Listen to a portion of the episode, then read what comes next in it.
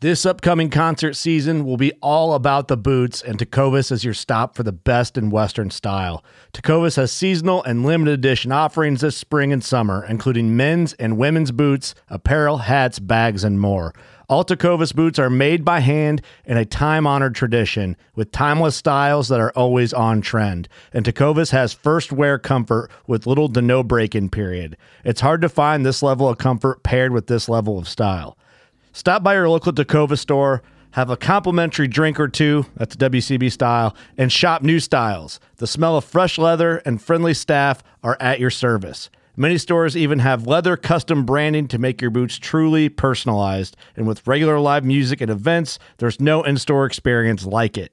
If you can't make it into a store, just visit tecovas.com. That's T E C O V A S.com.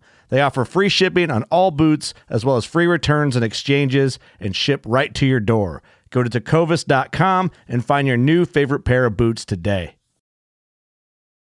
This episode is brought to you by Shopify. Whether you're selling a little or a lot, Shopify helps you do your thing, however you cha-ching. From the launch your online shop stage, all the way to the we just hit a million orders stage. No matter what stage you're in, Shopify's there to help you grow. Sign up for a $1 per month trial period at shopify.com slash special offer, all lowercase. That's shopify.com slash special offer.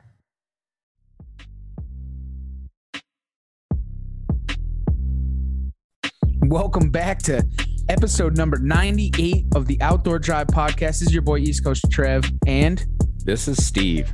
what up, Steve, man? So pumped to be back here and Yeah, man. finally recording, especially something a little bit different. This this episode we're going to talk about uh, some of the offshore fishing from the West Coast and the East Coast, but a little bit different, kind of like on the commercial side. Yeah, it, it was really interesting to listen to, and, I, and I'll apologize in advance. So I actually got called away early in this episode to go handle some work stuff. So Trev did a killer job handling lie. this whole thing. Completely. Hey, it's your story. Tell it how you want. But uh, I, I was able to catch tidbits on the background, and man, that information that he put out, I would have never had a clue. You know, it's not my realm. That's more your realm. But even then, he threw out some stuff that was like, you know, you really got to sit and think about. Yeah, and you know the the thing with Jesse is Jesse's kind of been through it all. I mean, as he goes goes through, and he's in the radio talk world. He was, you know, part of the Northeast, you know, alliance with you know kind of regulations in the fishing industry and pro staffed and so on and so forth and then just kind of chase those dreams as we talk about all the time you know going out there and and, and being the you know the wolf instead of the sheep and and kind of you know taking that leap you know arms back head first and and going out and doing those things and became a commercial fisherman and went out out to California and was a dungeon crab fisherman. So he's going to go through all that in this episode, but uh, it's definitely a little twist to to something that we really, you know, we're kind of diving into. You know, Yeah. It's a realm that neither of us really know anything about. So no, it, there ain't many places you're going to hear that other than right here. Right, exactly. And I mean, like, I know the commercial fishing side of it on the rod and reel, but you know, trapping and or I guess we would call it trapping, right? Because he does lobsters and crabs and then netting the sockeyes in in uh in Alaska. It's it's kind of cool. Or Washington. So Basically, where you get your lobster and your sushi meat is from him. Right. Just just to clarify, this It's- is it's where that fresh stuff comes to your plate when you go to the restaurant. and the nice thing with Jesse too, he kind of he dives into a little bit of everything when it comes to commercial fishing and kind of tells the truths of it and uh you know some of the good things of it also. I mean there is not always bad. I mean you guys read and watch these documentaries and stuff and kind of see what's going on. So Jesse will kind of tool on in, into that. So really excited about this episode. So just kind of listen along and um you'll get to see some really cool stuff in here. So or see, listen to a, lot I was cool gonna say, stuff. man, you, you you do some recording while I wasn't paying attention. No, you knew, knew. Which is, is one of those things. I mean, we we kind of got away from the video side of it for a reason, though, because I mean, we're pushing on 100 here. I mean, like I said, this is number 98. We have two more, and we're at episode 100, and got some pretty good changes. Um, if you guys have some feedback, we kind of dropped a little hint of one of the things. If you guys have listened to it, uh, let us know your thoughts on it. We definitely want to hear some of the thoughts of some of the things that we can change. We did change, um, and just kind of listen along and kind of reach out to us. Don't be afraid. We want to hear all the things and the feedback that you guys got going on. And we want to make a better show for everyone that listens along and make a better place for everybody. For sure. So, with that, I want to thank a couple of guys. Um, first, I want to start off with one of the most important things that we have going on here at the Outdoor Drive podcast, and that is the Hunter Box Club. Um, we've been very blessed to be part of it and partner up with these guys this month. Um, and it's something you guys don't want to miss out on. There's links uh, in our website. If you go onto our website and you hit uh, that's the outdoordrive.com and you go into the partner section underneath the hunter box, you click right on that. They're all live links. So click onto that there and you can claim your free box. Um, it's a monthly subscription. Um, you'll get our t-shirt that we actually designed with the help of Clay Thurman. Um, thanks to him and kind of putting the word in our ear The, uh, about the that. idea. Yeah, the good idea that he had, and we kind of made it come to fruition. Uh, it's it's Bambi's mom was a management doe T-shirt, and uh, I will sneak in there that you get a also a koozie, the Outdoor Drive podcast koozie with the same logo on that also. Um, and then there's two. There could be one or two other surprise gifts inside that box. If you guys haven't checked it, we did a box opening here. Um, kind of what you get and uh, that. So the link is in there. Go on there, subscribe. You get your first box for five dollars, and that's just the shipping on that. So uh, get on over to the uh, the hunterboxclub.com. So it's really cool, and we're really excited to be able to partner up with those guys.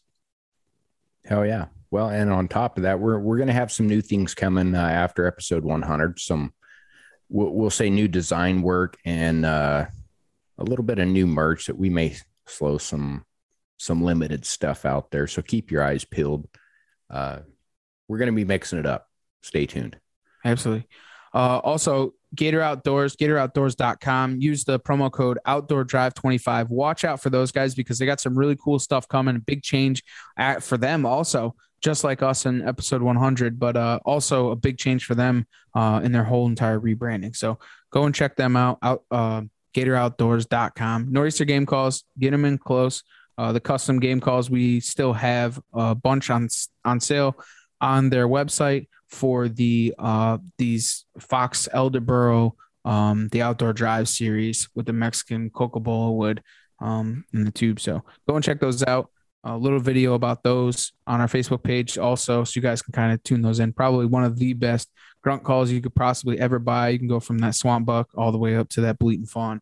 Um, timber tumblers, timbertumblers.com for your custom tumblers and dog dishes and whatever else that he has going on over there on his Etsy page. So go on and check them boys out. Out on the limb, mfg.com.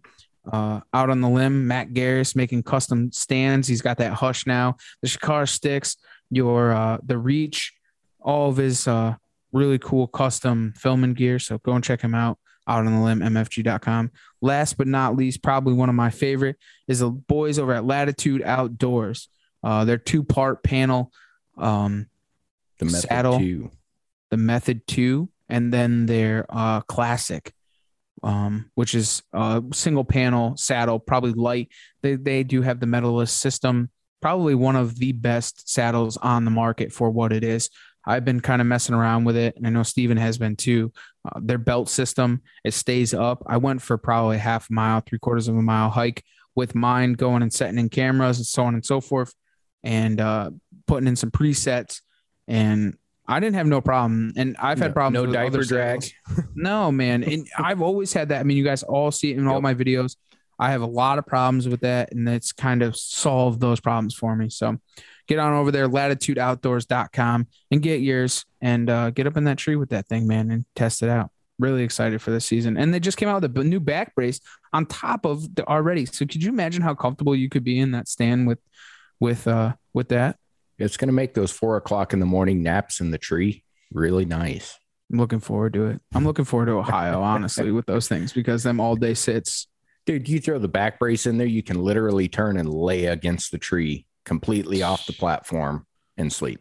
I'm I'm really looking forward to it. Yeah. It's going to be something else. It is. I, I this season is is one that I mean, both of us have been like stupid busy with a lot of stuff going on, and to go out there and season only be 60 days away. Can you imagine that? 60 days away, and we're gonna be at season.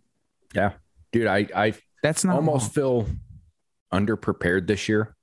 Like it's been so swamped, so crazy. Like yesterday, I literally sat down for the first time this season and put my pack together and started testing and playing you know, how do I pack this? How do I configure it with this new backpack? You know, and just I was like, you know, I was doing this stuff two months earlier last year. Like I I had my deer nailed down. I had the trees I wanted set in ready. You know, so I am that guy this year. I'm the guy that's held back way too long. And you know, I'm getting after it now as much as I can to try to get prepared, ready to go for opening weekend. But that's thing, man, you just got to make time. So don't be me. Make time, get your gear, go practice with it, be safe, and configure it so it's simple. When you can do it in the dark, you're ready to go. But I think that I, I'm I'm with you on that, Steve. Like I'm not prepared at all. I have very little cameras out. I, you know, I, it's okay though. I think I'm kind of looking forward to it because I was so set in my ways of doing things in the past years and and like studying everything I needed to do. I knew what trees like you, what I where I wanted to go, what I wanted to do, everything like that. I think I'm I'm gonna kick it back a little bit and go and enjoy it. I know um, our man Mike Salter, which he's trying to chime in right now, but one of the things he's you know he's having a tough time with having two kids right now and not being able to go out there and he's kind of getting a little frustrated and one of the things i said to him was i said mike i said go out there and enjoy it man have fun like, exactly. who cares if you don't have cameras out there? You say it's going to be a tough year for you, but who cares, man? Go and hunt like you did when you were a kid. Enjoy it. You know, I we all kind of get in that that realm and that trench where we think differently. Like we're like, oh, we need to know where every deer is, and then you know, like last year, I kind of lived by the cameras. Screw that, man. Go out there and have fun. Enjoy it. Whatever comes yeah. by comes by, and when you stop caring is when you do the best. I feel like. Yeah. Well, once again, going back to Ohio, you were ready to shoot that six point. You didn't care. And look what right. happened. exactly. And those things happen. So why don't we let Mike, uh, Mike Salter tune in here and uh, kind of get that news for the crews going.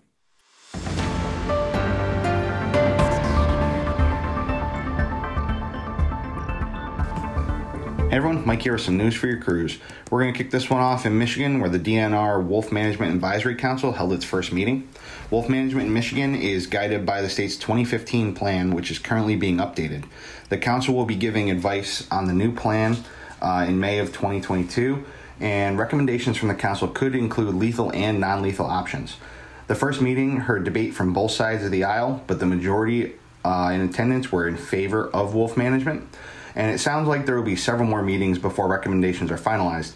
So those in Michigan who want to see wolf hunting in the future, um, they should submit comments to the advisory council to push those recommendations for the new revised plan. Uh, now off to Illinois and some firearm law changes affecting hunters. The biggest changes are to the FOID cards, uh, which is the firearm owner identification card. Anyone who possesses a firearm or ammunition must have uh, a FOID card, and it must be on your possession uh, while hunting. Now, there has been a serious backlog for renewals of the FOID cards in the state for some time, and the recent change gives FOID card holders uh, the option to submit fingerprints uh, with the Illinois State Police. And in exchange for that, the FOID card renewal process will become automatic.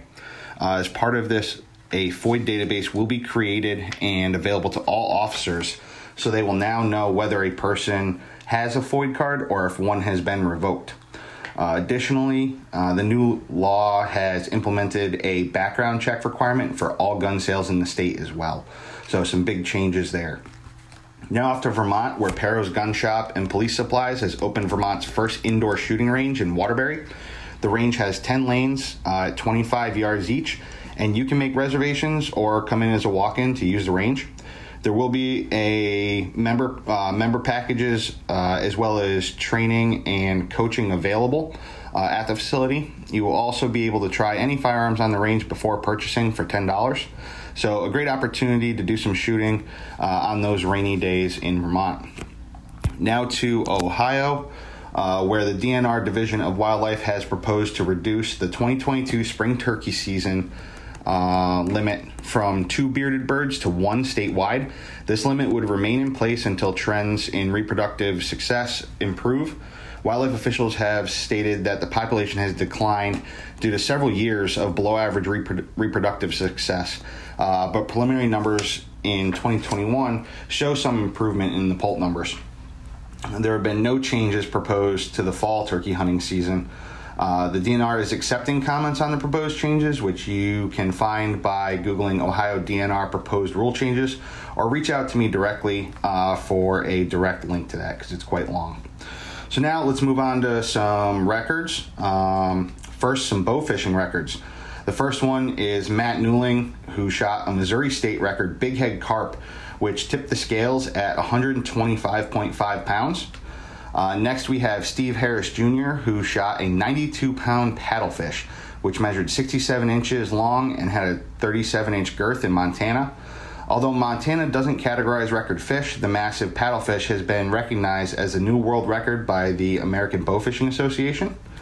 And Lisa Stengel of Fort Lauderdale, Florida, has been certified as the new International Underwater Spearfishing Association record holder for Pacific halibut uh, in the women's sling pole spear category.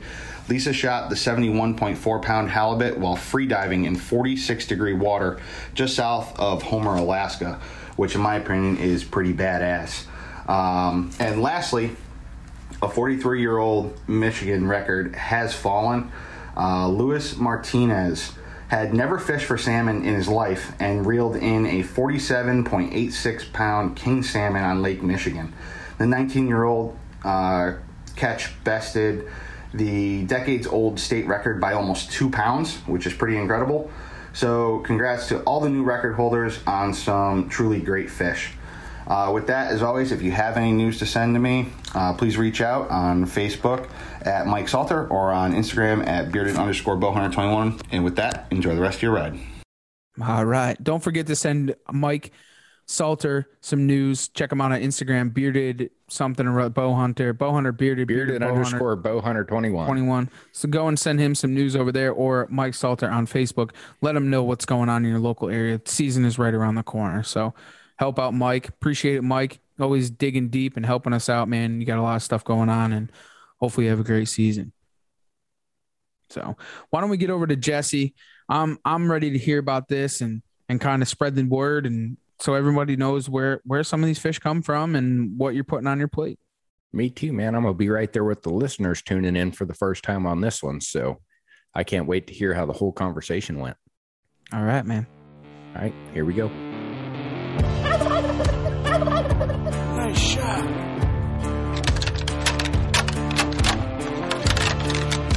Here comes a shooter. Shooter. Big buck.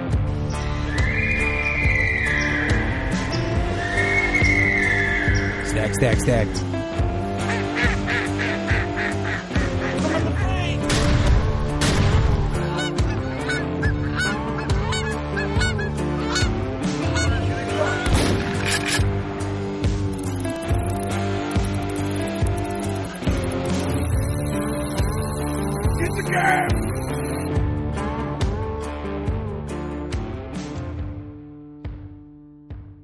All right, we're back with our good friend Jesse Roche. How are you, Jesse? Good, man. How are you? Hanging in there, bro. I hear a little bit of wind in the background. You on the water right now? I am on the Kennebec River up here in Bath, Maine, which is uh, my next port that I will be fishing on the uh, lobsters up up this way. So looking forward to that. Not looking forward to the cold winter, but it's Maine. You take it. That's awesome, man. Why don't you introduce yourself a little bit? Uh, tell everyone who you are, where you're from, and what you do.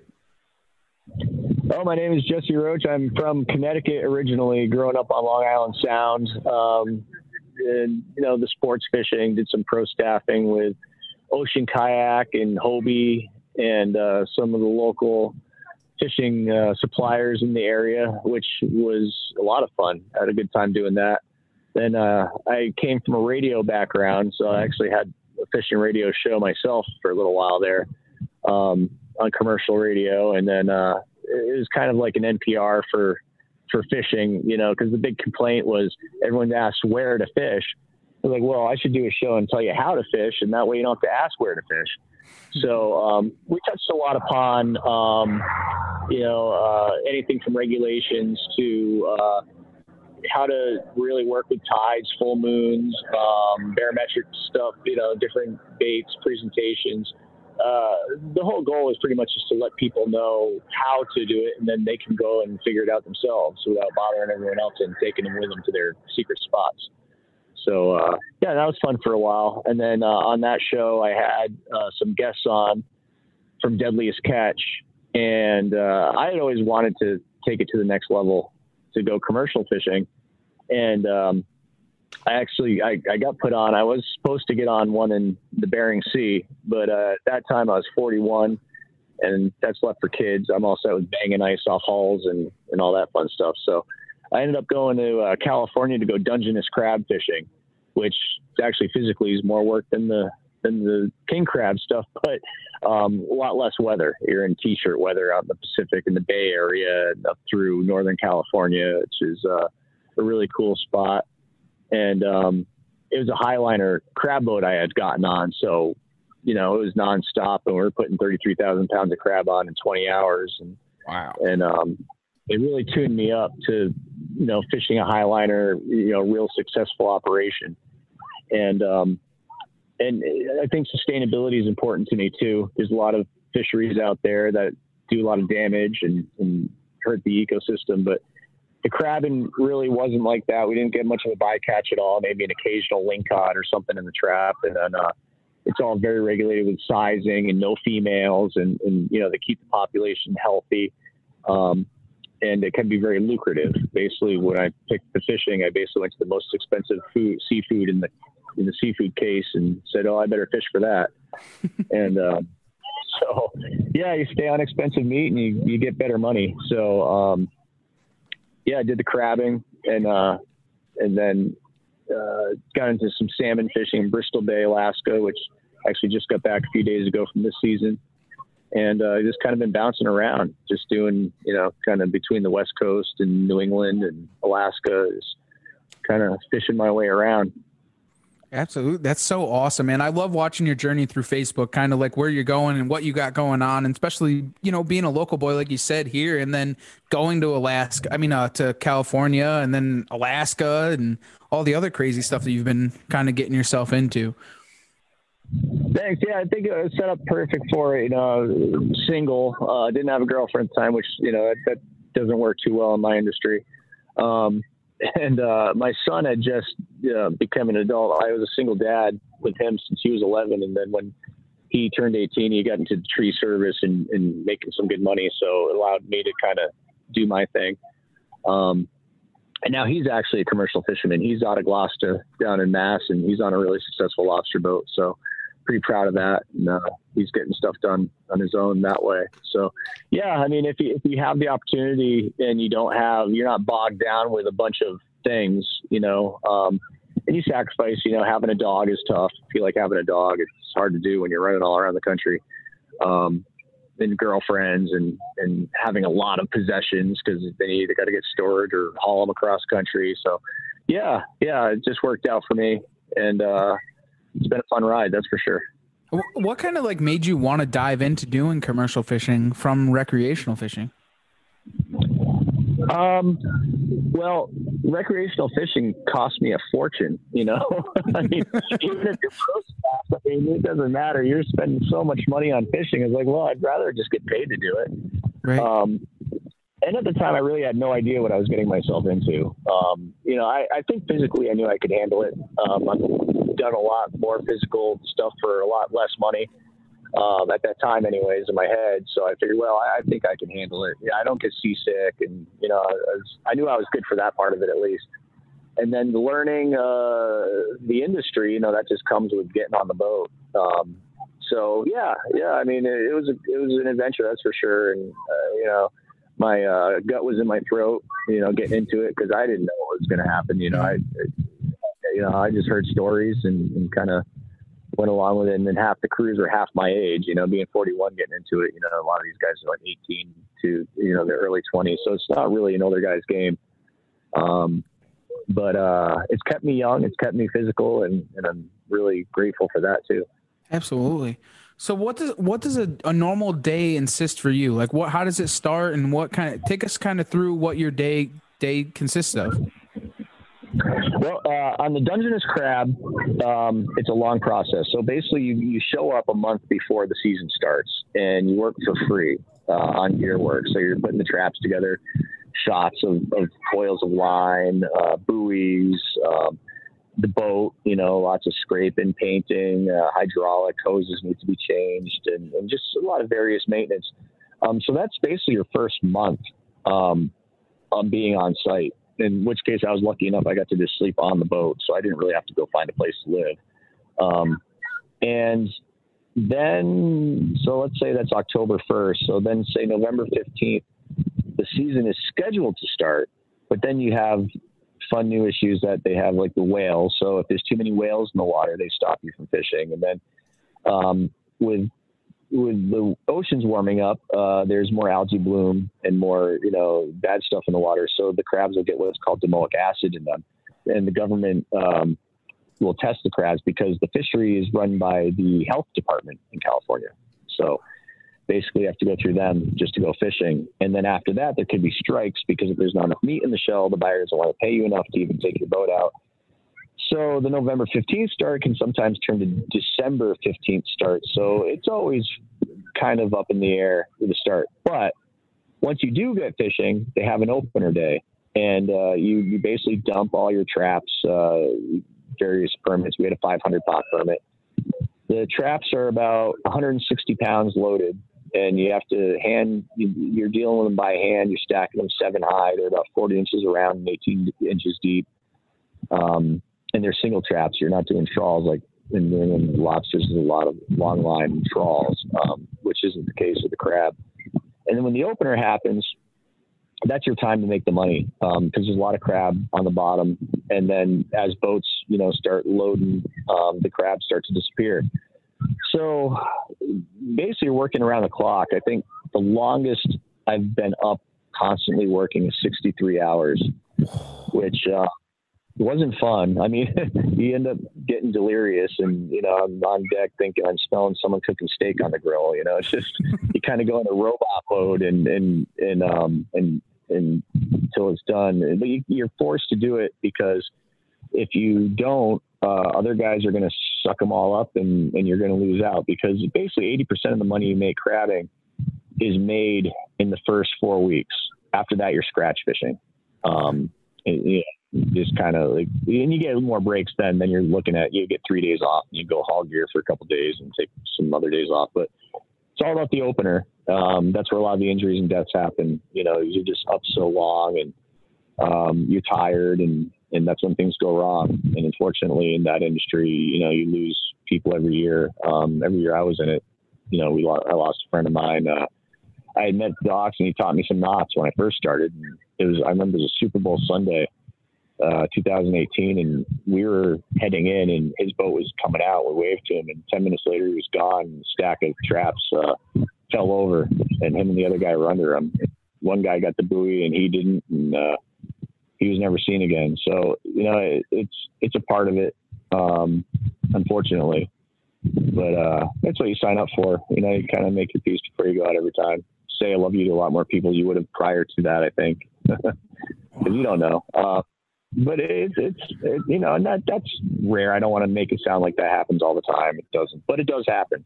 Mm-hmm. Um, and uh, but the trade off, I mean, you're seeing the California coast from the water, which is if you if you haven't been to California or just the West Coast in general, it's so much more dramatic than the East Coast. You know, I mean, uh, where we are, especially Long Island area, it takes a while to get to deep water. You know, to get to 200 feet or whatever. You know, you got to go out a little ways. I I went out in Trinidad in California in my kayak. I was in 2,000 feet of water and under a half a mile from shore. Wow, that's incredible. And, uh, yeah, you you got gray whales around you. Um, everything's just you know you're in the deep water.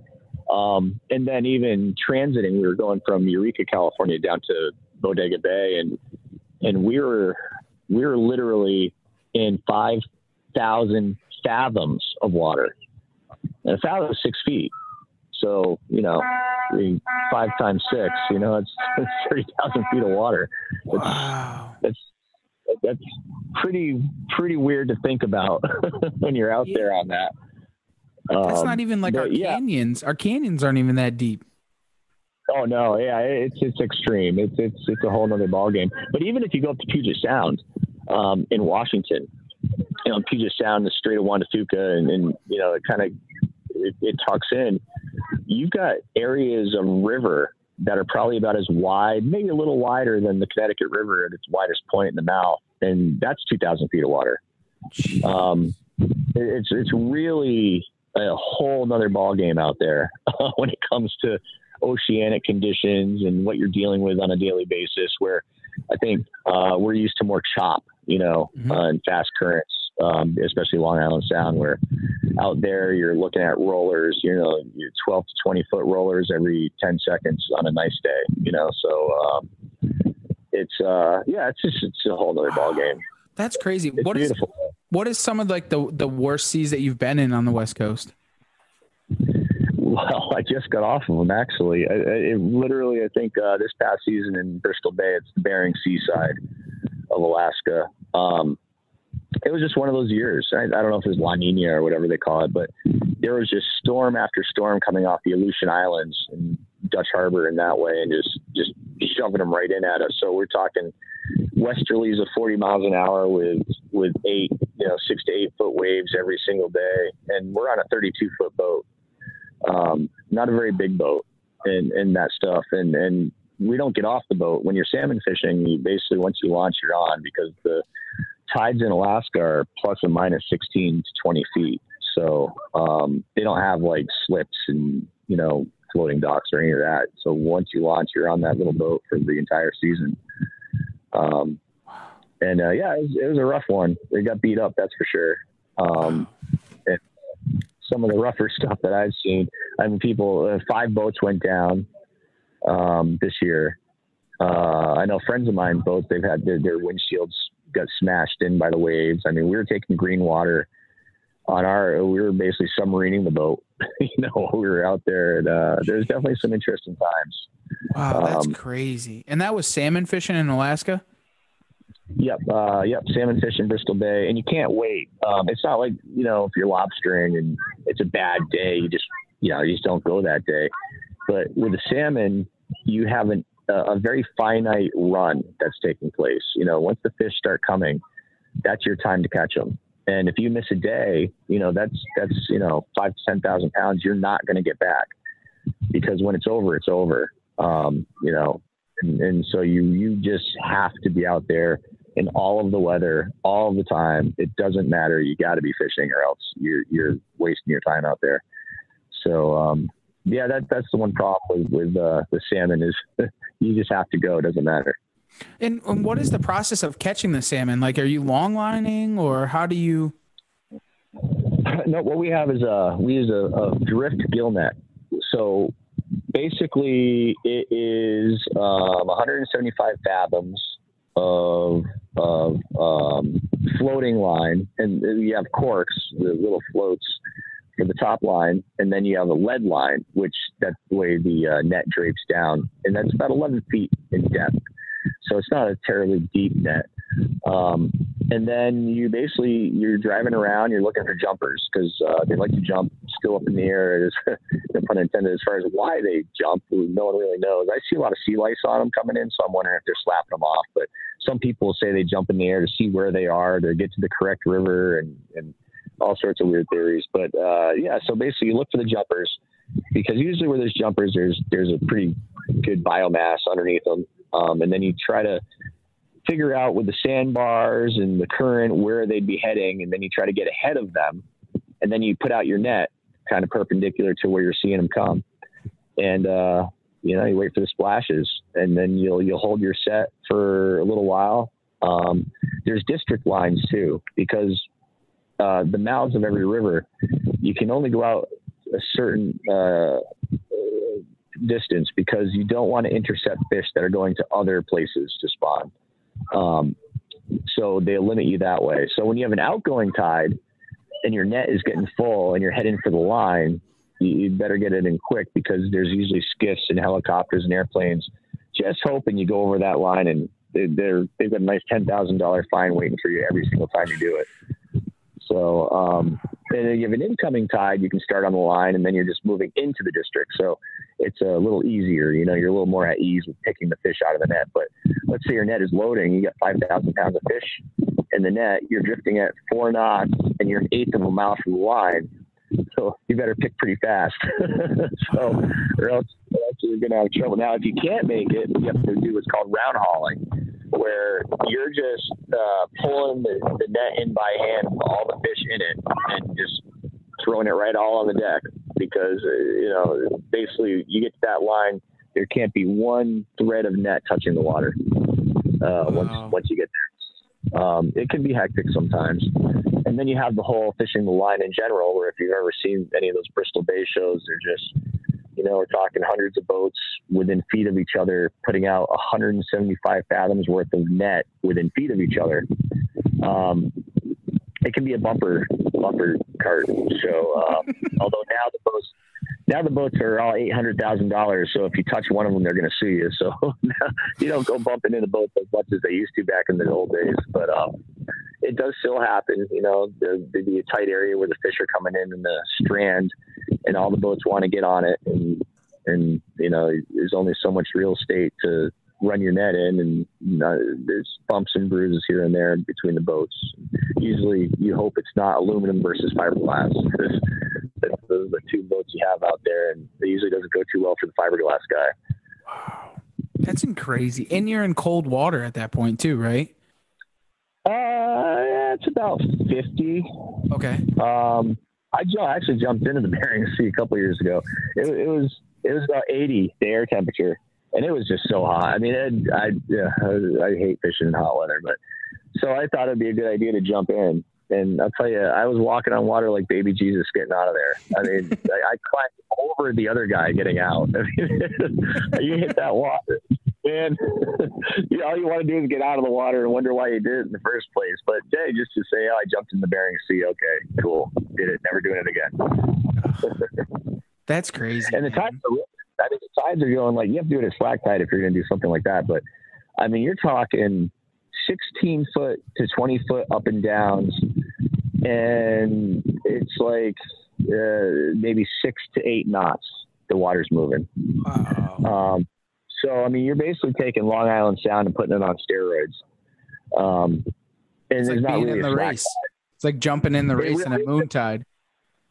Yeah. Oh, yeah. But it it's never stops. It's just that's what you get in and out, and you have to be careful because if you bump, you know, uh, your bottom on a sandbar, and you get stuck on that sandbar, you can be stuck there for the tide. Um, and if you happen to catch it on the wrong edge and your boat's kind of lopsided on that sandbar, you can flip it right over, you know, once the water leaves. Because, I mean, I've taken some pictures of it. You can see all the boats floating around in the water, and then you know, six hours later, they're all sitting on dry beach. So it's um, it, it's pretty extreme, that's for sure. Wow, that's nuts, man. And and then now now you're up lobstering in Maine. Yep, uh, back up in Maine. Uh, I was in Cape Ann and Mass out of Gloucester and, and Rockport, uh, lobstering down there. My son was down there with him and then uh, I ended up uh, doing the one thing that stops fishermen from traveling around the country is to get a girlfriend. So I actually uh, I got a girlfriend from, uh, and it was funny because we met 27 years ago uh, when we were teenagers up here on an island in Maine, and uh, she found me over the winter and kind of been together ever since. So um, pretty cool. You know, that's awesome. Congratulations. That worked out. Thanks. Yeah. So, um, and then I said, okay, well, I'm not going to move until after Alaska because if she can survive a month and a half or two of me being gone and things are still good, okay, well, I guess I'll move north. So, um, yeah, heading up to Maine now. I'm here and uh, jumping on a couple boats and and um, that's the thing too. If anyone's interested in commercial fishing, um, there is a job for everybody. Uh, these captains cannot find help to save their lives. Um, it, it's really uh, a tough situation, and it's a sad situation because you're looking at a generation just not interested in carrying on.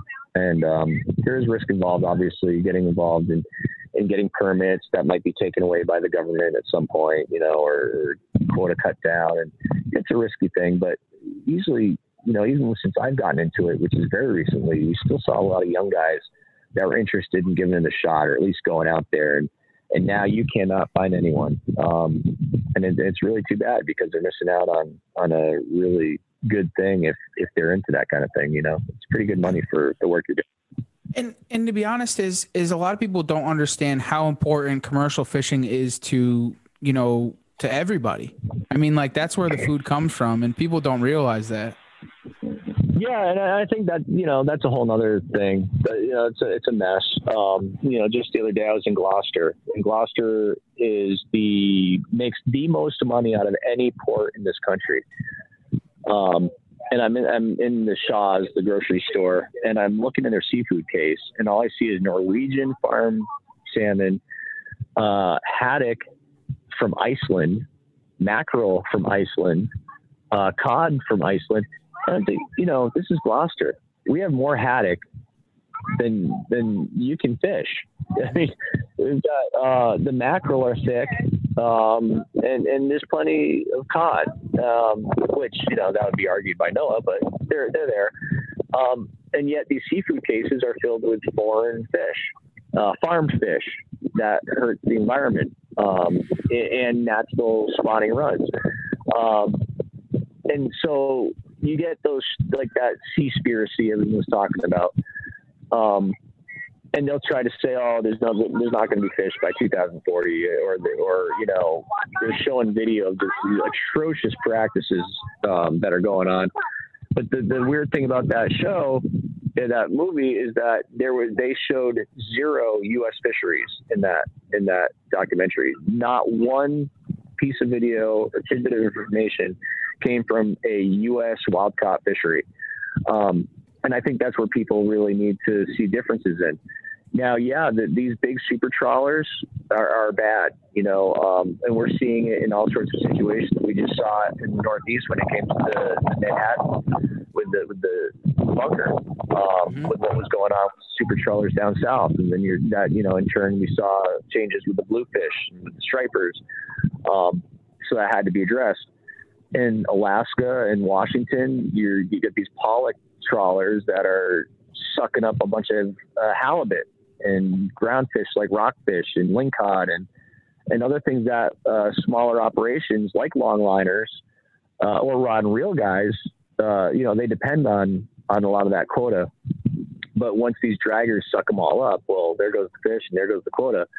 So it kind of uh, hinders local owner operator fishermen who are not destroying the bottom of the ocean and who are doing things sustainably, um, but they're the lowest hanging fruit. So they're the ones that get clipped because the government would rather control four big boats instead of a hundred little ones.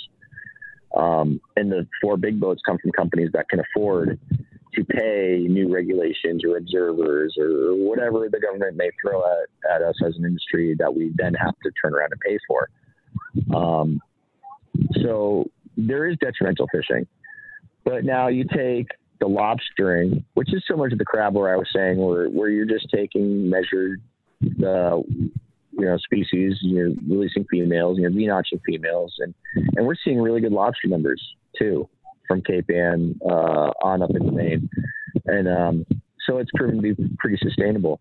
The salmon that uh, this is just actually a record year for us is almost uh, almost 46 million fish returning to spawn this year, um, which is most in recorded history, and they've been recording since 1846. And there's a lot to be said about that. Um, it's an actual science-based fishery we, we can really get behind and believe in. And how that works is we'll all be out there ready to fish, and um, the fish and game have escapement towers, observation towers, sonar upriver. So they're looking for a certain amount of escapement of fish to get upriver. And once they start seeing the numbers they're looking for, then they allow us to fish. So let's say in the beginning they'll they'll give the fish the first two hours of the incoming tide to head up river, and they'll let us fish the last four. Um, and and by spreading those openers out throughout the season, you're spreading the biodiversity and the genes of the salmon. So you're not getting one big push and it's over. You're getting a spread in biodiversity throughout the whole summer of fish coming in by controlling us um, to stop us from fishing, to allow escapement for spawning. So um, that number is a big number. It's a good number, and uh, it, you know it's one that we're really proud of. That we're working together with Fish and Game and scientists to keep a sustainable fishery going because it's not just for us either. You're talking about a huge native population that are using this for subsistence fishing. Um, you're, you're talking about uh, villages that, you know, this is what they're eating over the winter. So not only does Fish and Game have us in mind, spawning fish in mind, they also have the, the native culture, uh, you know, to which this goes back, you know, a thousand or more years. So um, it, it's really to be a part of it is to be a part of something bigger, you know, because you're you're just a part of something that's been going on for a lot longer than a lot of other things have. So, um, you know, there's some pride in that, and it's it's nice to know that it's a, it is a sustainable thing that you know your kids or people down you know down the road through time are going to be able to do this because it was actually managed correctly. Absolutely, and and to go to with having that that seeing that that is changing because of them doing that we don't see that here with the draggers on the offshore where they're killing the herring and all the bycatch. A lot of people don't understand how that actually works.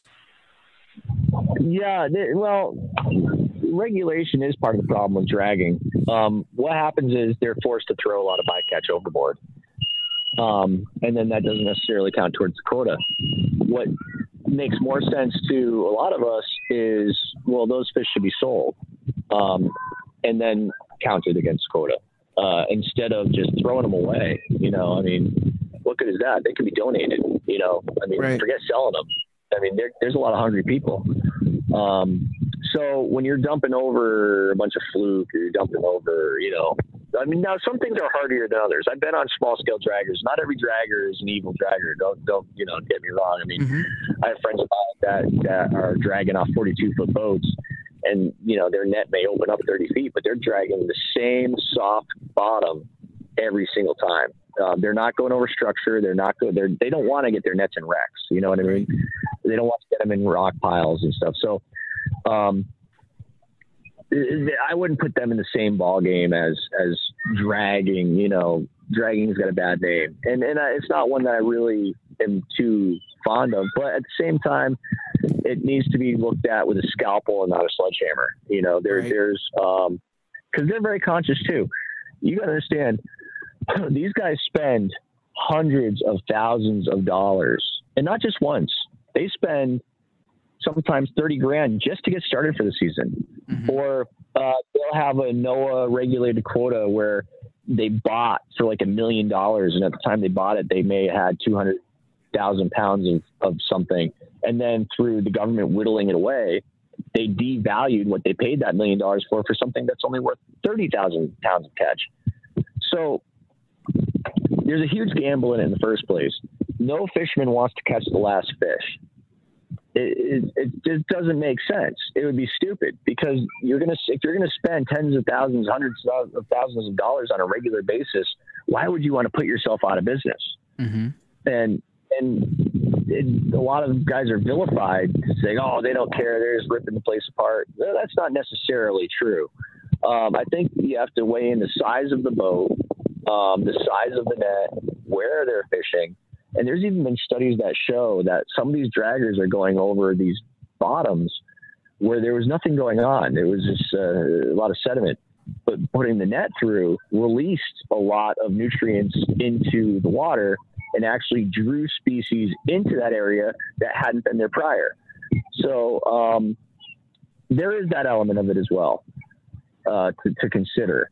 Um, instead of blanket statement that they're all bad, you know, um, even like I was scalloping this spring, getting sea scallops, and that's used by this big steel dredge with chains and all sorts of. It looks like a torture device.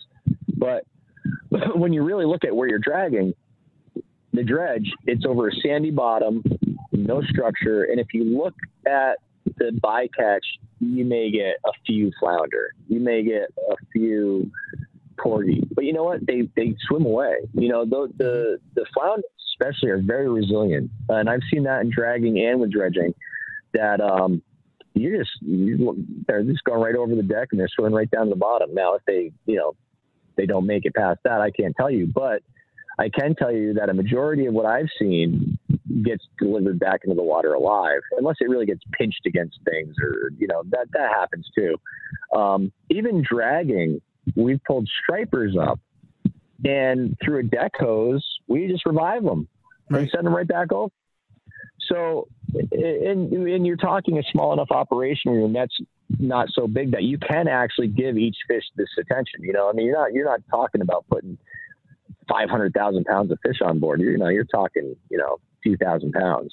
Um, so you can actually go through it and kind of, oh, it's a nice fluke. You know, it's like a breeding or a breeding striper. So you can actually save the fish. It's not like everything's going over dead. I think that's also a misconception. Yeah, I think that misconception is huge where everybody's like, oh, they kill everything that they go through and so on and so forth. But people don't realize like the guys like right now that are fishing, uh, dragging close to us outside of Long Island Sound, they're fluke dragging. And those nets have big nets in them, and they don't suck up the squid. They don't suck up the whiting. They don't suck up a lot of the other things, and they're only literally targeting on the fluke. And all the other bycatch they're selling off like dogfish and all that. They're actually making it better because nobody else use it like us like rod and reel guys. We don't do anything with the dogfish. We just let them go. And those things actually become more harm oh yeah and if you and everyone's a fan of skates right? You think you have a monster fluke and it's some wrapped up skate. Well a dragger can go get you know six eight ten barrels of skates and you are not going to have a short of, of skates. There's just as many skates and dogfish sharks getting on your line than, than ever before. So um, I think that's another misconception is that people don't look at the numbers of fish in real, relation to what's actually there. Um, people think, oh no, they've got 500 fish. That's got to be most of them. Well, there's millions and millions and millions of them. Um, and, and, and I think that needs to be taken into consideration as well as is the uh, the overall number of the species that you're targeting and, and, and what's going on with that and, and uh, to really pinpoint. I mean, out west there are pollock boats that might be mid column, and they're looking at 30 fathoms of fish. You know, wow. you know 30 fathoms thick of pollock and that's just one little ball of them. Um, you know, so what, the dragger's getting like it's like taking a you know a piece of paper and taking a ballpoint pen and drawing a line through that paper and let's say a lot of that paper is all fish well that that's basically the percentage they're getting is that little tiny strip of it um, so uh, yeah i mean you really got to look at numbers and, and look at variables, but um, the one downfall for that fishery is obviously pulling up the halibut because the halibut are also chasing bait around. Halibut don't stay on the bottom. A lot of people, that's a misconception. They're, they're a lot of times in mid column. Um, really? Hunting. Yeah, they're, they're crazy fish. Um, and, and, so even the mid column, they'll get sucked up. And, and like I said, that goes, that, that hurts the sports fishermen. It hurts the, longliners. It hurts the owner operator uh, fishermen, mm-hmm. uh, which are really the backbone of, of, of, these shoreline towns. I mean, I've had the opportunity now work in towns from Washington to California to villages in Alaska to here in New England. And it is these owner operator boats that are here. You know, the, the big company boats, you get some in Gloucester, you get some in Rockland, maybe Portland. But uh, even there, a majority of the boats you're seeing are owner operator guys that, that are um, just getting enough to survive. You know, they're they're not pulling giant swaths of fish out of the water. You know, like like uh, as advertised on things like Seaspiracy. Um, so I, I, think you really, like I said earlier, you have to look at it with a scalpel not a sledgehammer when it comes to judging a lot of these fisheries. So, and there's a lot of sustainable ones like the salmon. Um, we might get a little flounder or two in the net, and they they they don't die. They you know they get thrown right back over. Um, and the rest of it is salmon because that's what's there. There is no other fish for Bristol Bay. So basically, that's all you're getting. And they're going to die anyway, so they're just going to go spawn and die. So um, it's not like you're taking them out of the out of the game for for years, you know. Yeah, and the the other thing a lot of people don't understand too, like going with like the prices, like as far as being a commercial fisherman, like how much money you actually make, like on the salmon, right? So what's it? What's it a Okay. pound right now up there? Uh, okay, well, uh, we will get a dollar twenty-five base price a pound.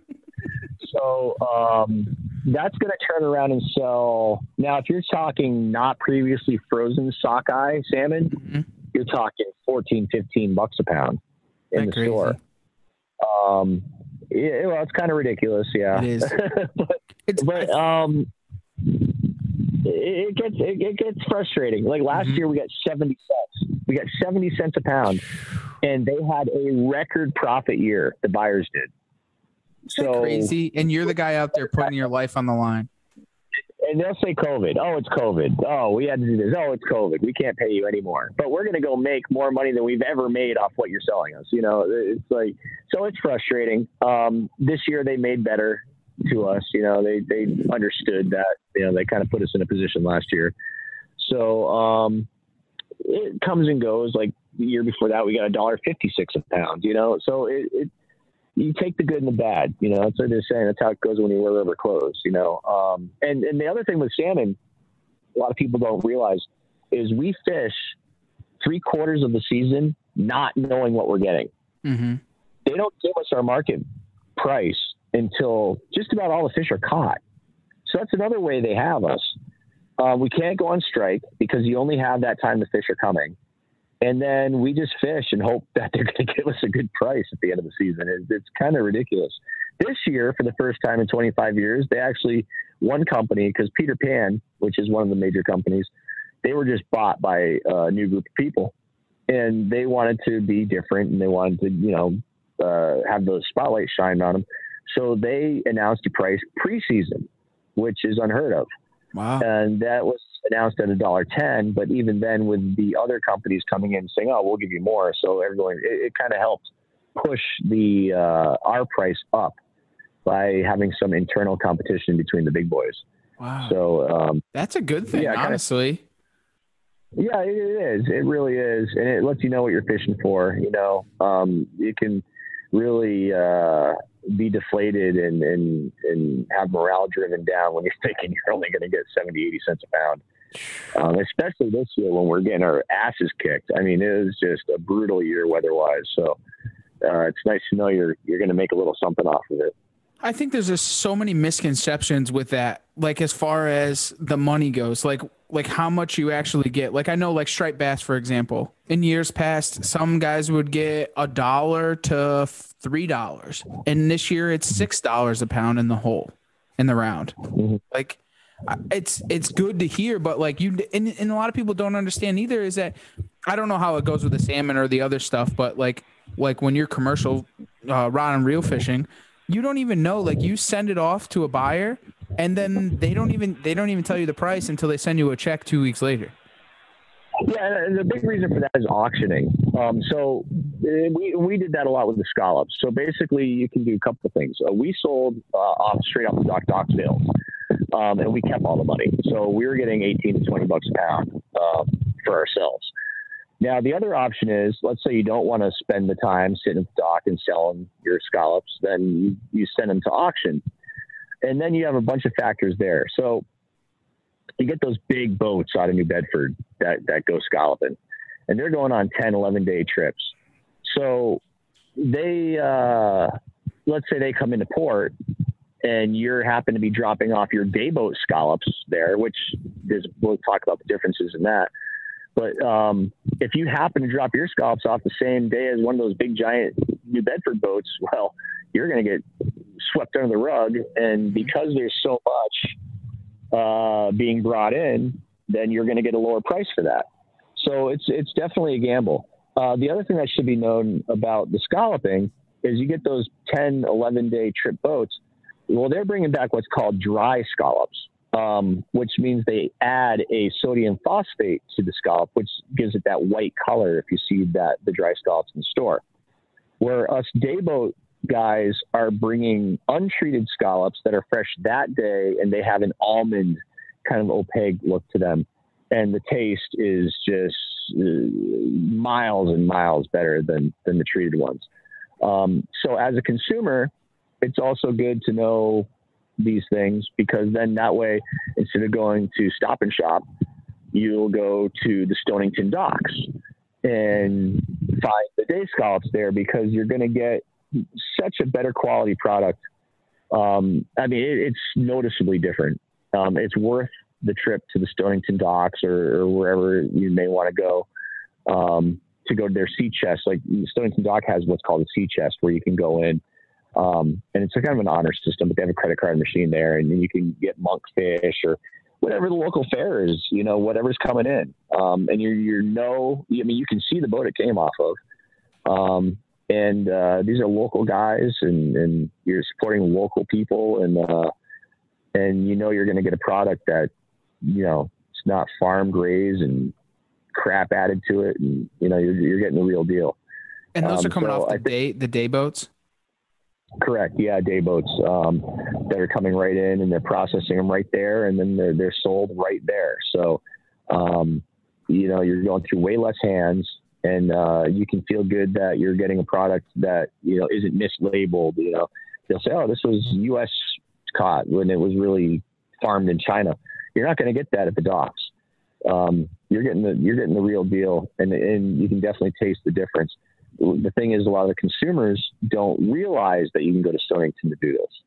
Um, and then even on the East Coast, what I've noticed, having been to Alaska and fishing the West Coast, is like with salmon. Uh, out here, people are just happy to get salmon. They don't even care what the name of it is, and and then it's it's mostly farm raised Atlantic salmon. Mm-hmm. These pets that these fish farms are in devastate the ecosystems they're loaded with sea lice, which get on other fish and, and destroy natural uh, salmon runs. Like if you look at the uh, the big dilemma right now on the on the west side is the Fraser River, which runs up the Canada, the Canadian side, but then into Washington, Seattle, and Puget Sound. Well, the Canadians have all these fish farms all over the place, and the problem is these pens are alongside the natural runs where the natural salmon are coming in. So if you have escapement out of these farms, you're getting weird crossbreeding going on. You're getting the sea lice. Not only that, um, the meat is dyed, so that pink, orangey flesh that you're seeing from the farm raised isn't even natural. It's what's added in their food. Um, and, and then you have the slurry from the processing, which goes back in the, the ocean there, and it just creates dead zones. Um, and consumers don't know about this stuff. They don't think about it. You know, they, they Mm-hmm. oh well, I'll just pay eight ninety nine for this farm raised, you know, Atlantic salmon instead of eleven or twelve ninety nine for a wild caught sockeye, um, or king or, or or what have you, and and um, they don't really know why, you know. But if you really saw how the sausage is made, you'd probably, you know, think twice, you know, about getting that farm shrimp or the tilapia, which is garbage, and just all this stuff that they're they're selling from these unregulated countries um, with slave labor, and we have a stake in that too because they're driving down the price for us. So we're out here, that's real deal, and then it's being flooded with garbage from uh, who knows where, uh, under who knows what kind of regulations. Where the U.S. fishery is the highest regulated, most science-based fishing in the world, um, and it's not perfect. There, you know, there's a lot of things that uh, could be improved upon, and that comes right down to also research. Like NOAA will say, "Oh, there's no cod." Well, there's plenty of cod. What happened is they've had a search grid that they've been doing their surveys on since 1970 something.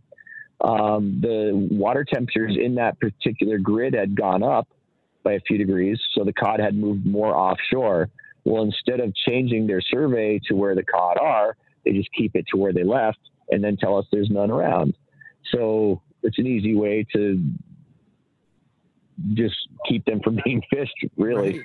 Um, and then they're also doing these trawl surveys with over horsepowered, 200 foot long boats that weren't designed for dragging in the first place, and they're not even dragging correctly. Oh. So you get a guy, a real commercial guy, right next to the research vessel. His nets are loaded with cod, while the research vessel has zero cod because their net never even got to the bottom of the ocean. So there's a lot to be desired when it comes to getting proper data. And the problem with data is everyone can construe it however they want. Data can be extrapolated to look uh, in favor for anybody. So it makes it difficult. Um, not only that, they do what's called vetted data, where let's say we're out there fishing, we're there hands on day in, day out. We can tell you what's in the water, but they won't accept our information because it is not science vetted data to them. So it doesn't count. Um, and that's their way of controlling the numbers that they're counting because if they won't take our numbers into consideration, then they're taking their weird numbers and just using them. So it's it's really confusing and it's really uh, not fair. And and you know, it depends on what you're talking about. Like I said, salmon is in a, in a good way with the research and the science. Where in New England and in other areas, it isn't.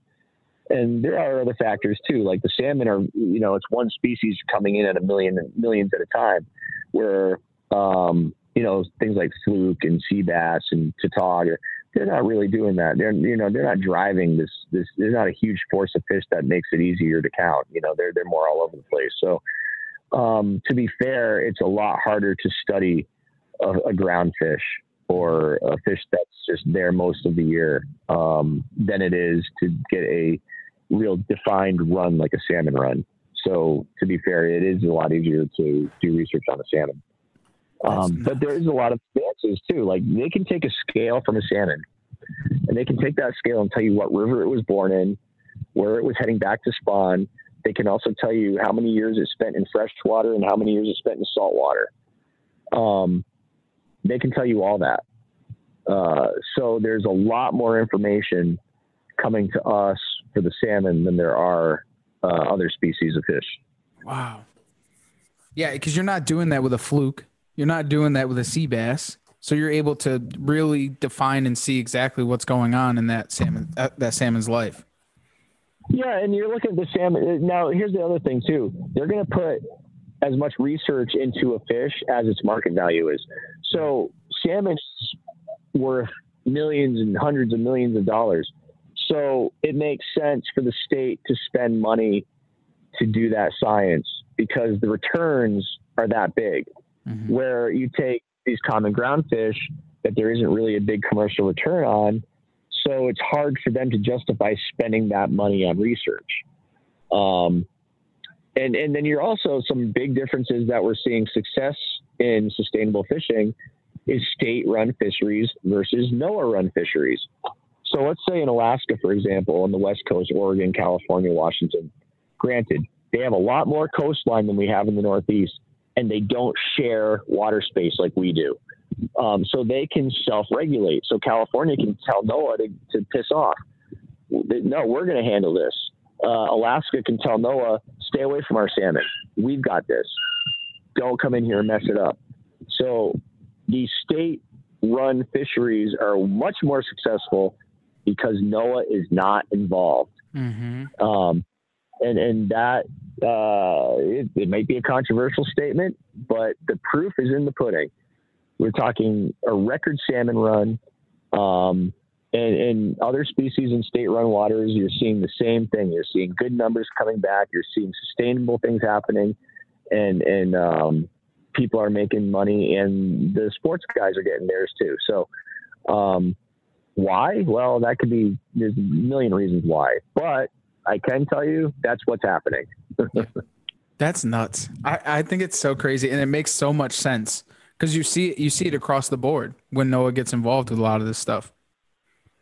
Yeah, you really do, and, and I do understand you're you're talking about a lot of shared waters, like Gulf of Maine contains Massachusetts, New Hampshire, and, and Maine. Um, Long Island Sound does obviously an attachment to New York and Connecticut. Um, Rhode Island's such a small state. You know, you're talking Massachusetts and, and Connecticut involved with them. You have New Jersey, put them in the mix. And, you know, then you get these disagreements like what happened with New Jersey a couple of years back with the fluke, where Mm-hmm. they were saying, oh, we're not going to honor NOAA's new new reg. So NOAA's like, okay, fine. They're not going to go after New Jersey. They're just going to kill Long Island Sound's quota There it goes. Yep. because there's well, we can't really get it back from New Jersey, so now we have to take it away from everybody else. And that's also a problem is the infighting that is created amongst states where we can't band together as a bunch of states and say enough is enough because they have us fighting each other just so our charter guys can have enough clients to make it worthwhile to go catch the whatever fish for that regulation. Um, so yeah, it's it's tough. It really is. And I spent some time with New England Fishery Management um, as a, on the advisory panel, and and I would see the infighting firsthand. You know, you got uh, say, okay, we're either going to take a fishery and we're going to open it up earlier in the spring or later in the fall. Well, you got the Maine guys; they don't even have ice out yet, so they can't even get out there to, to get on those earlier spring fishery. So it's not doing anything for them. But the mass guys are like, oh, we, we depend on these guys coming from New Jersey and New York to come to our charters. And if we can only catch three haddock and not five, then it's going to ruin our business. And, you know, everyone's got something to say. Mm-hmm. And then, and then even then, if you can come up an agreement with New England Fishery Management, then it goes to the Atlantic States Management. Now, the Atlantic Fisheries Management is the only one with actual governing power, uh, where New England Fishery Management and the other managements don't. So we'll take a draft amendment that we'll come up with in New England and say, okay, well, this seems to be fair for everyone involved. They'll send it to Washington. And then Washington gets a hold of it and says, oh, that's cute. No, that's not how it's going to go at all. And reason being, because you have the big boys lobbying, and whoever's lobbying is going to get what they want. So it, then you sit there and scratch your head wondering why you're even doing it in the first place. But um, it, yeah, it, it gets uh, it gets frustrating. Especially it when- really, really does. Especially when politics gets involved with that kind of stuff. Yeah, and you're talking fishing landlords. You're talking guys who own permits that are don't even touch the water, and then they're leasing them out, and the guys leasing them out can't make any money because of the amount of money they're leasing them for. It's really, it's a mess. It really is. Um, and they're trying to make improvements upon that to get rid of uh, fish landlords and and that kind of thing. And and I really hope they do. Um, you know, you get you get stories like the Codfather and and things like that, and and um, and it it really just hurts the owner operator who spends a fortune just to stay afloat, you know. Um, and the real backbone of, of what these shoreline towns are about. And we're not just talking, you know, oceanic. I mean, there are fisheries. There are plenty of fisheries in the Great Lakes. Uh, Salt Lake City has a shrimp fisheries. In Salt Lake, there's a shrimp fishery. Flathead Lake, Montana has a whitefish fishery.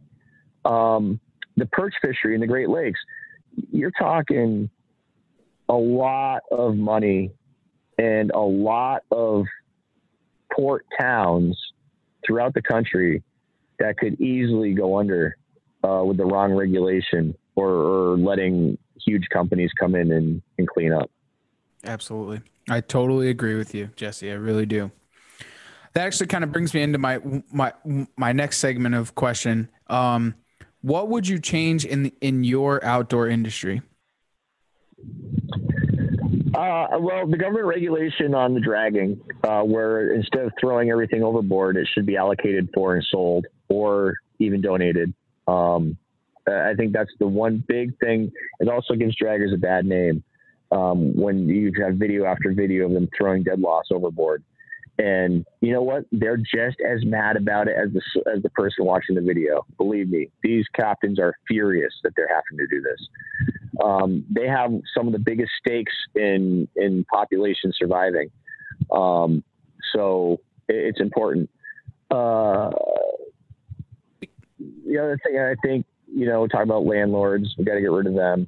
Um, and I, it's hard to say what other things because every little fishery's got little components of it that should be different. Um, So, like I said, you got to really examine each and every one to really make changes.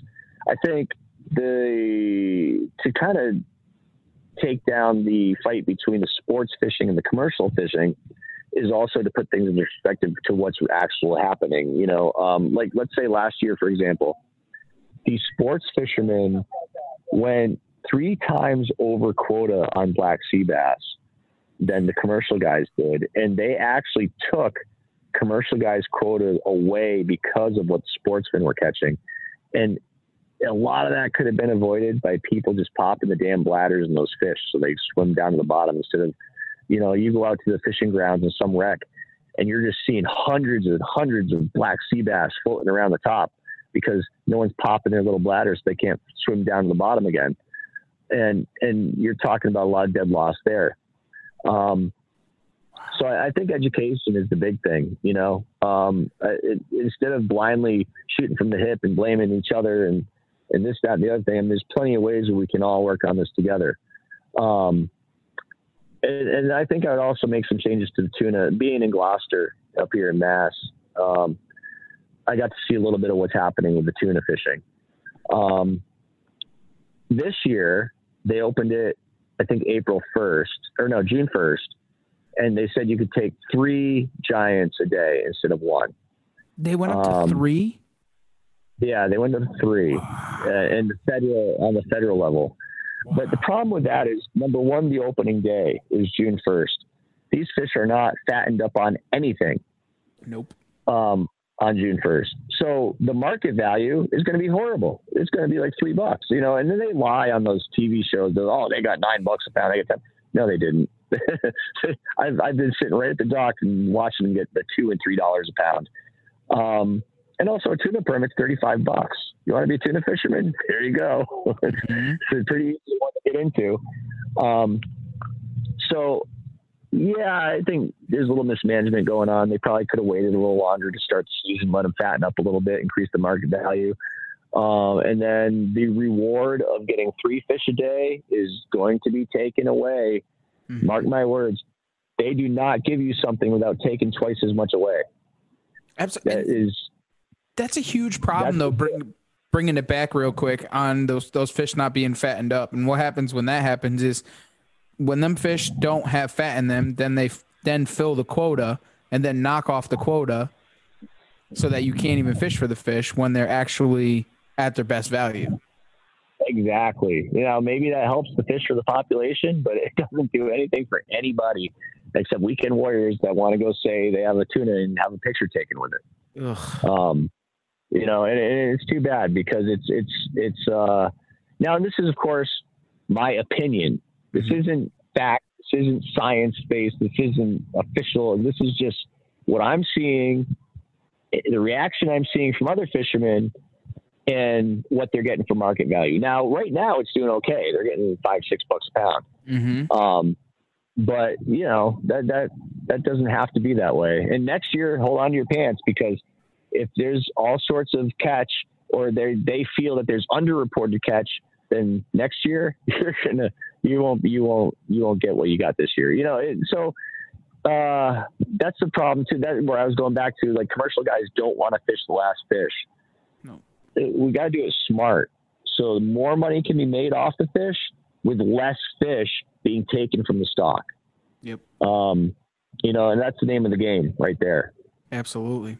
Yeah, because you're only hurting yourselves and not being able to make a check the next year by taking the last fish, honestly. Yeah, and then even the sporties are affected because then, um, you know, because it trickles down. So basically, if the commercial guys can't do it, well, the sporty guys aren't going to be able to either. Um, you know, it's all going to go hand in hand. Um, you know, it's not one guy versus the other in this case. You know, you, you think, oh, it's the commercial guys, or oh, it's, it's all these Googans, as the as the commercial guys call this weekend. You know, so I mean, it, it's it's a little of everybody. Well, guess what? Whether you're a Googan or a commercial guy, you all got your lines in the same water. So in the same fish. I, I, think one of my biggest problems with with the outdoor industry as a whole is that we, as sportsmen and outdoorsmen, are the first to point fingers at other outdoorsmen and sportsmen. which is mm-hmm. always a problem. They don't they don't band together and try and fix things. They just want to point fingers at each other. And who, it was their fault. It was their fault. It was the draggers. It was the sport fishermen. It was the weekend war. You know what I'm saying? And it's just if they just band together and work together, then things would move forward a lot smoother. I feel like. In a perfect world, that'd be great. But uh, to give you an example, um, Massachusetts shut down their state lobstering this past season uh, for migration of right whales. They're saying, "Oh, we're killing the right whales." Well, that's funny because we only have two entanglements in 20 years, and they both lived. Um, yet it's such a problem that we need to shut down the state waters. So the draggers love this because all of our lobster gear is all over their haddock grounds. So take us out of the game and bang, they can go drag wherever they want. So they're not going to stand with us against the closure. Um, and, and, then we don't want them around. So there's ever a year where all oh, those draggers aren't allowed in here. Good, keep them out. you know, so it, it's so it, it's it's a fight either because here's the thing. We also lose a lot of money because of the draggers. So like so some draggers are nice. So we'll have our lobster gear out in a certain area, and a dragger will call us up. Hey, I'm going to be on these marks.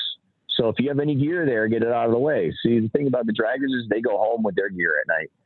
We don't. So we'll go out and we're looking at a 20 trawl. So we have trawls are about 20 traps in each trawl with a long line. We have the buoy on each end.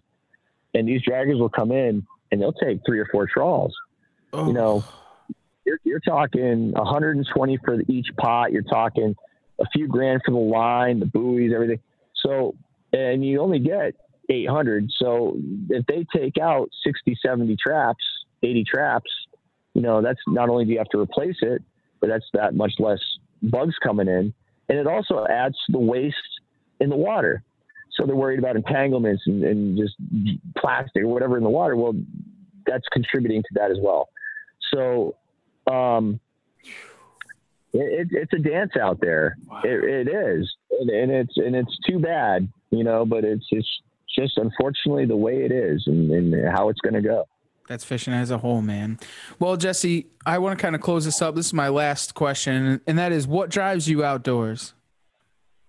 Oh, everything. Just being out there. Um, I've done the indoor stuff, but when I'm out there and I'm seeing such biodiversity and, and all the creatures, the sunrises, and even the camaraderie on the deck of a boat, you know, it, it's it's all about. It, it's it, the answer is the question itself. It's being outdoors. I mean, you are not going to see things like grizzly bears and wolverines and beluga whales feasting on the and, and you know just the number of really cool stuff that I've gotten to see out there.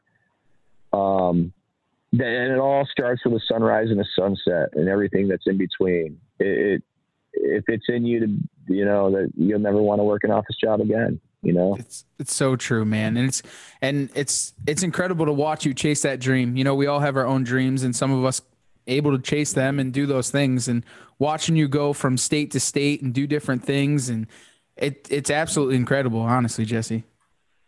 Well, I appreciate it, and you know, I like everyone to know, uh, especially you know, younger guys. We need you. We need the we need people, and it pays pretty well. I mean, I've done a lot of different things from radio to construction, and I'm doing the best I've ever done uh, in this industry.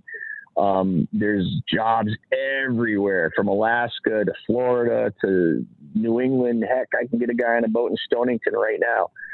Um, and it's that really there if if you think you got it in you and and um, you're not afraid to go, you know, put yourself out there and living in your car or whether it be staying on a boat for a month or you know any of these factors. If you think you can handle that, hey, leave that check to check job and and you know maybe you know not only get a job but I mean heck I've been in Alaska four summers in a row now. People pay ten thousand dollars a clip to go to Alaska I have my flight paid for, my food paid for. I go catch 28 inch rainbow trout in the Naknek River with my fishing pole, and, and for free. You know, so and enjoy I mean, it. oh yeah. So, if you're looking, if you think, oh, would never afford a trip to Alaska, well, get yourself on a gill netter. You'll go to Alaska anytime you want. That's right, and, it, and, it's out there for the for the taking. You just got to go out there and do it. Jesse, yeah, there you, really is. Oh, go ahead. Oh no, I was just gonna say, yeah, you just got to go do it. I mean, it's really that simple. Absolutely. And if you know, can you just share your information if you want to be found, uh, where people can kind of find you? Yeah, sure. I'm, I'm on Facebook, you know, just Jesse Roche, and, and then uh, J E S S E R O C H E, or on Instagram, Jesse uh, underscores at the that's yeah that's the line on the bottom.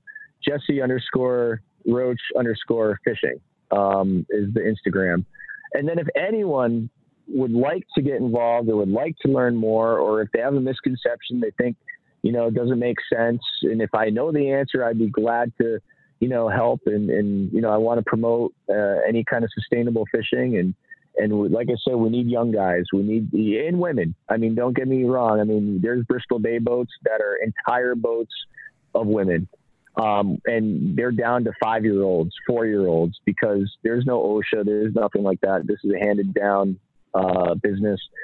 So if you you got a ten year old that wants to go out and ban lobsters, it can happen.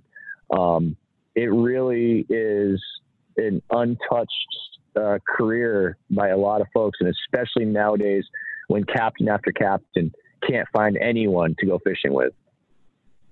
Absolutely. Well, we thank you, Jesse, for doing this, man. We really appreciate you for taking the time and coming on here and kind of telling your story. And you know, I really look forward to seeing what what what else uh, ventures you got coming forth.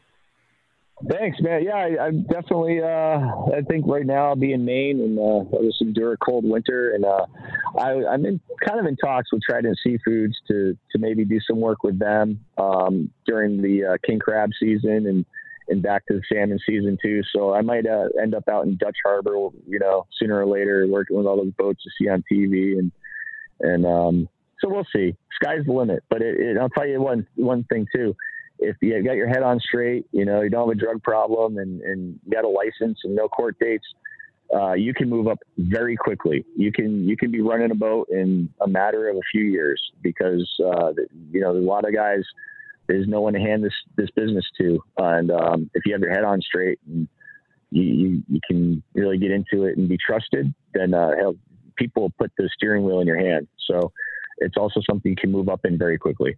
Absolutely. Well, everybody go and follow Jesse, kind of see what he's got going on. And if you want to get into fishing, um, you know, reach out to him or go and find a local boat. But for everyone else out there, man, we want to thank Jesse for doing this. And for everybody else, thanks for taking the ride right here on the Outdoor Drive.